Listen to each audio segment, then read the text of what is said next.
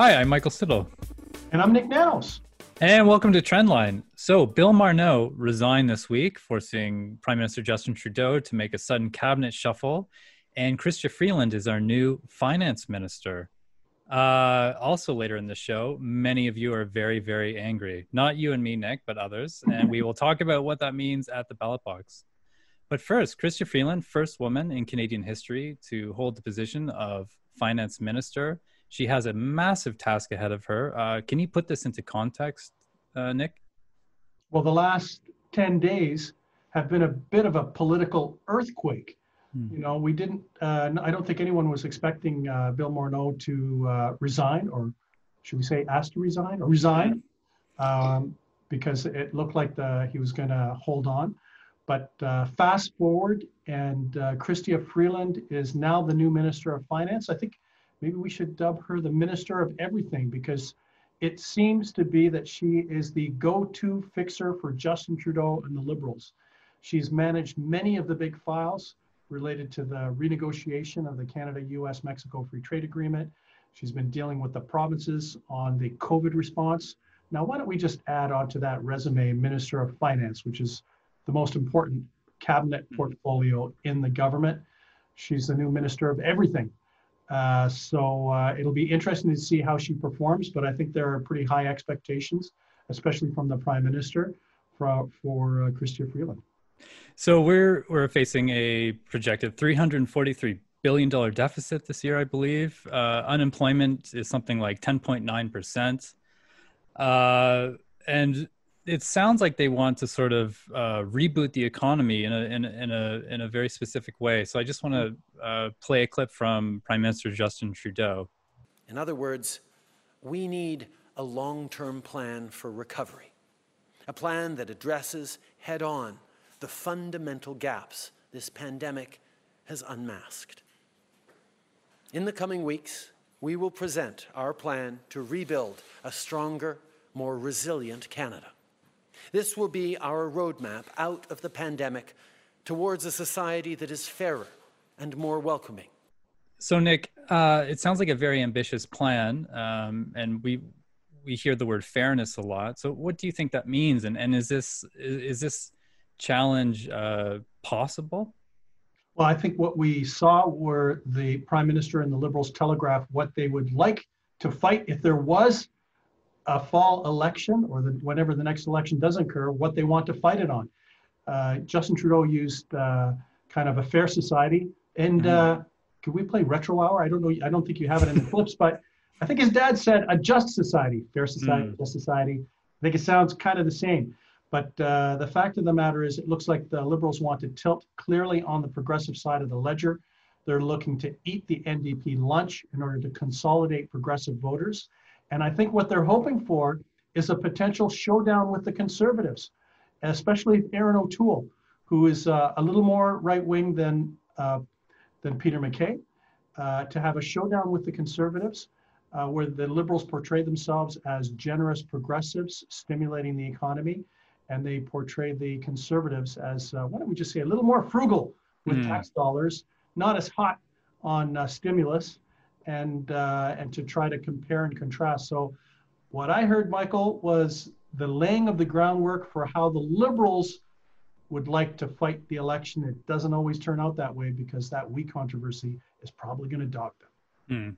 Oh, and speaking of fairness, uh, Chrystia Freeland did make a point of saying that uh, as a woman, she understands, you know, uh, acutely that that women have been disproportionately affected by this pandemic. Uh, more women have lost their jobs than men. Uh, so that really goes towards uh, uh, uh, the the fairness that you were speaking about. Yeah, well, it's not just that. You know, the thing is, is that uh, you know we also know from the Nanos uh, research that we've been doing on an ongoing basis. We just finished some research for Bloomberg News, and it shows that women are less likely to be called back to work compared to men. Mm-hmm. And we also know from the polling that for the liberals, women are a key demographic that the, the liberals cannot win an election. They will not even have a chance to form a majority government unless they do well among women voters. Hmm. So that was the other big signal that we saw the other day from the prime minister that uh, not only is he focusing on kind of what he describes as, as a fair society, but ensuring that women participate in the recovery as much as other as, as much as men, for example. So, Nik, you uh, referred to Chrystia Freeland as being the new Minister of Everything. Uh, that term, of course, goes way back to C.D. Howe, the famous C.D. Howe, who was in charge of sort of overhauling our economy during uh, the Second World War and then leading us out of that. Um, how, how does Chrystia Freeland's uh, challenge compare to something like that?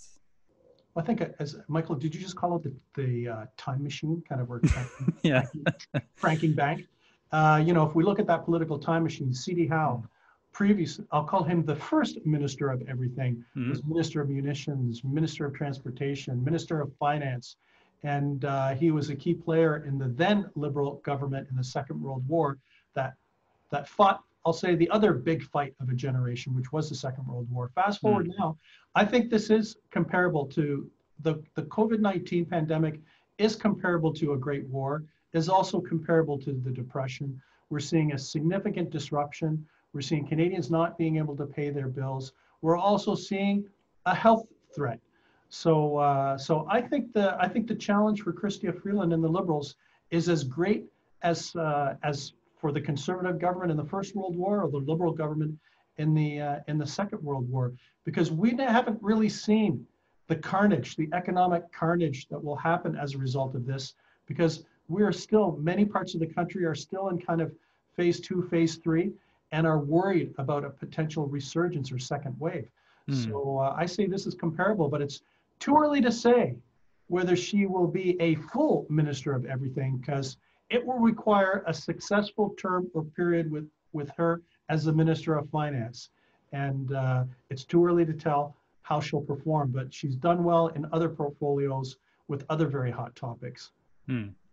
Now, uh, she wouldn't have this job if Bill Morneau hadn't resigned, or you know, let's let's just say that he resigned. um, so, uh, I I suppose part of this, if you're maybe cynical, may be to change the page on the We Charity scandal that the Liberals uh, found themselves in, and, and Bill Morneau did as well. Uh, how successful might might this be as a strategy? It's kind of like you know those medieval medieval dramas where someone takes the pillow and smothers some smothers someone else. What the what yeah. the Liberals have done is basically smother uh, the ethics committee mm. the House of Commons by proroguing Parliament. Basically, it's not dissolving Parliament, but it basically stops all the committee work, stops all the MP work, and uh, we're in a period. We'll be in a period hiatus of about four to five weeks until the third week of September when the the speech from the throne comes is uh, is delivered by the Liberals, and there'll be a confidence vote, obviously, on that. So I think this is a, an effective strategy to smother things. Prime ministers like to do this. Jean Chrétien used prorogation. Stephen Harper used prorogation. Now uh, Justin Trudeau gets to join that. If there's a prorogation club, it sounds pretty boring, right? prorogation yeah. politicians. Yeah. But uh, it looks like Justin Trudeau is is using prorogation uh, as a strategy to try to do a major reset on the government and to get Canadians to focus on a speech from the throne that mm. I would say could maybe have a little poison pill uh, in it oh, interesting. Think, well, if the liberals think that the numbers are good for them and they want to fight the election against the conservatives, mm. they hmm. might introduce a little poison pill. And uh, realistically, that poison pill has to be the color orange. That's Mm. kind of like you remember the Matrix, the blue pill or the red pill. Well, anyways, it's going to be the orange pill this time because the bloc have said that they would want to have an election. The conservatives will probably be chomping at the bit in the election. That mm. leaves the NDP as the big question mark. Will they want to have an election and take that risk? Or are they going to climb down? And uh, so watch out for that speech from the throne, for the, I'll call it the orange poison pill that the liberals might sneak in there hmm. to trigger an election if they think it's to their advantage. I wonder if it's uh, orange crush flavored. We'll have to see. I don't know. You can crush the pill too, right? You can crush yeah. it. Uh, I I was wondering though, Nik, if if if this kind of we charity scandal would have sort of dissipated over the summer that that if maybe um, you know assuming that maybe the the prime minister did push out Morneau, um, that that it could have sort of resolved itself. Yeah, you know it's interesting, Michael. When we look at the trend line on the ballot support, uh, if you look at that trend line over time, mm. you hmm. can see the the liberal numbers going up, and uh, during the uh, the first part of the pandemic, you see them going down for the pandemic, and then you see a little pop, a one week pop.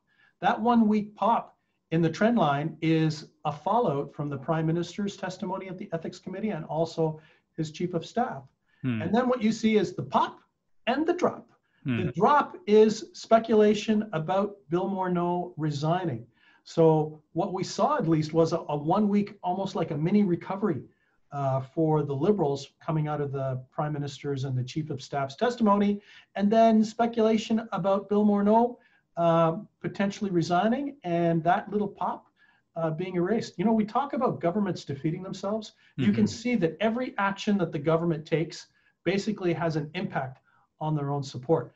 So uh, I think the case could have been made that, hey, why don't you wait an extra week to see if people start forgetting about things? But they fed oxygen to this story mm-hmm. with Bill Morneau's resignation.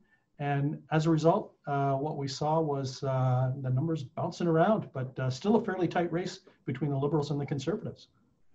Now, t- to be fair to Bill Morneau, he did say uh, in his resignation speech that he was leaving because he wants to put his, his name in the in, in the hat to potentially lead the OECD, uh, and and and that's what his plans are presumably for the future. Um, but you know, a, a government cannot function when the prime minister and finance minister are at odds with what they want to do and I did find it very interesting that Chrystia Freeland made a point of talking about having a united front with Prime Minister Justin Trudeau. So I'll just play that clip now. Now, in terms of the times that the Prime Minister and I have disagreed, uh, it's actually something we talked about yesterday.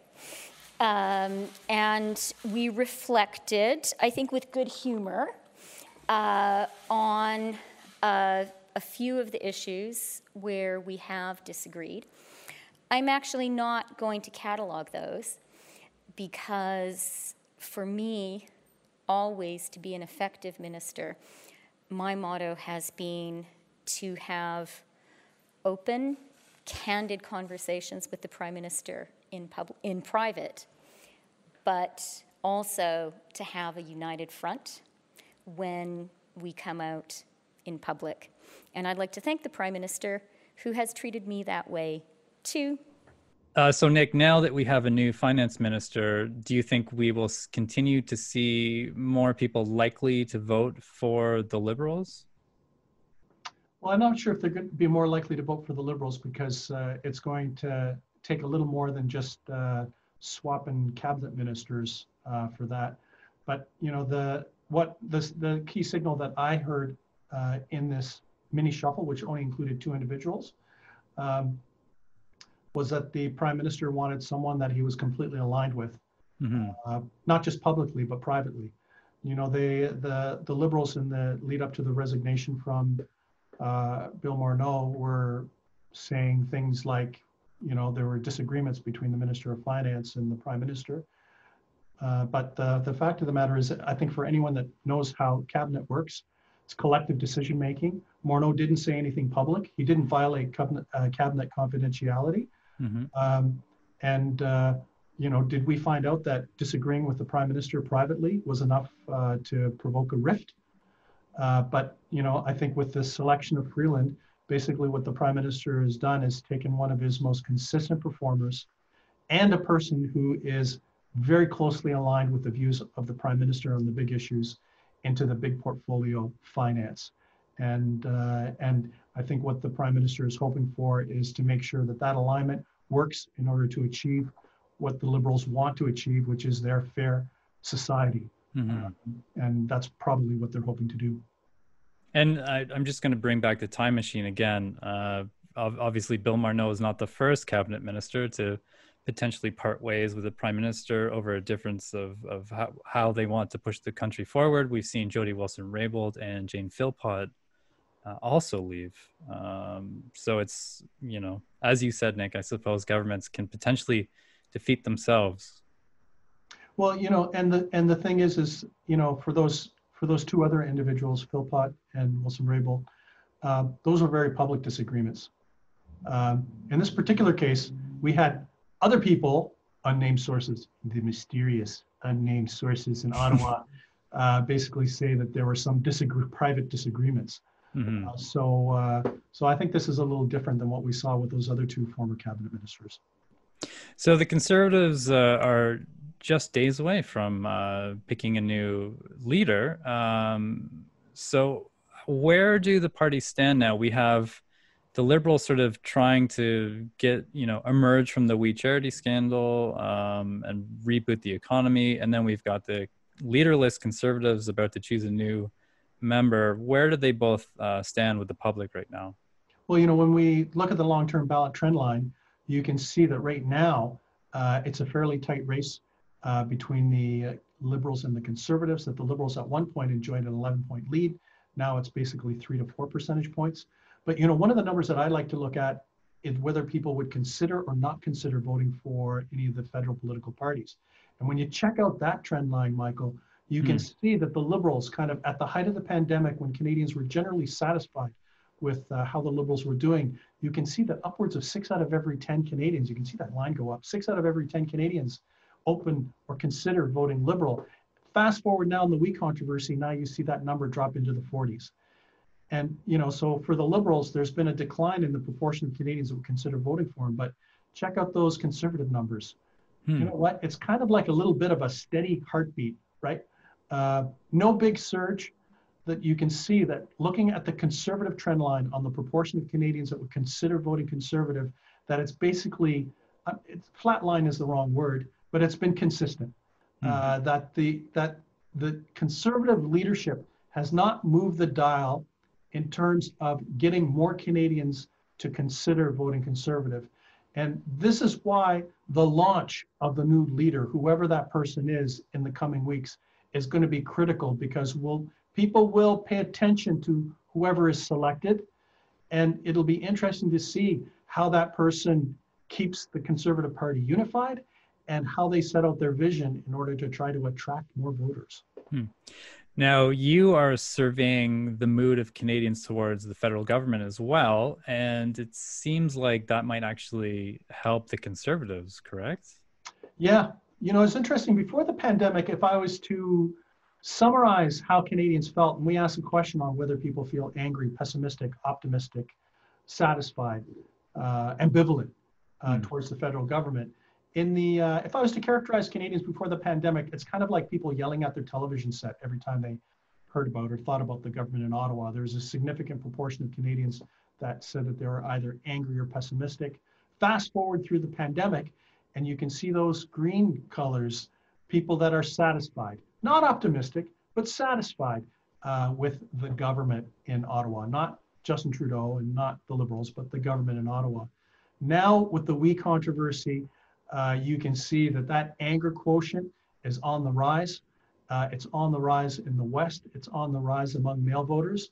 And this is what the Liberals have to watch out for because when that quotient of pessimism and anger goes up, that's usually good news for the opposition parties because people are disaffected and disenchanted with the government in Ottawa. Hmm. So uh, you said it's mostly men and and uh, voters in the West. Um, is it impacting anywhere else? Are we seeing more anger rising in, let's say, Eastern Canada or, or Ontario? No, but you know, one of the cohorts where we're seeing uh, anger on the rise are uh, younger men Hmm. And uh, and you know what? Uh, the thing, the thing, the reason why Canadians should be aware of this is because this is the same type of segment of the population in other democracies where younger men have been disaffected, uh, very angry. They might be underemployed, and it's it's been prime territory for populist movements. And you know, think of uh, you know, we always Canadians generally pride themselves on on being immune to the Trump phenomenon, but mm-hmm. uh, that cohort is very similar in Canada and the United States. And we should just not diminish the fact that a significant proportion of men, especially younger men, are very angry and disenchanted right now. Hmm. Uh, Nik, I think uh, I might leave it there. What's what's your big takeaway for this episode? big takeaway, clutch your chest, Michael. Election 44. Oh my. yes, yes. I see. Uh, I see right now that the Liberals are setting the table for a potential election in the third week of September. hmm Uh, we'll have to watch out for the orange poison pill to see if it's there in terms of whether they want it or not. But I think we've got to buckle up. Buckle up, Michael. We might be doing more podcasts talking Oh about my election goodness. every week because uh, right now it looks like the Liberals want to get ahead of the economic wall that many Canadians will hit once the stimulus uh, runs out. Because if you think it's ugly now, if there comes a point where the stimulus runs out and Canadians cannot pay their mortgage and cannot pay the rent, that will pale in comparison to the we controversy because Canadians will be genuinely upset and perhaps the liberals might want to get ahead of that before those dark days come. Wow. Nik, thank you as always. My pleasure. And where can we find you? You can find me on Twitter at Nik N-I-K Nanos, or you can go to the Nanos website to get all those oodles of stats, www.nanos.co. And I'm also on Twitter at Michael Stittle. And for more coverage of what Nik and I discussed, you can also go to ctvnews.ca. Thanks, Nik. Thank you.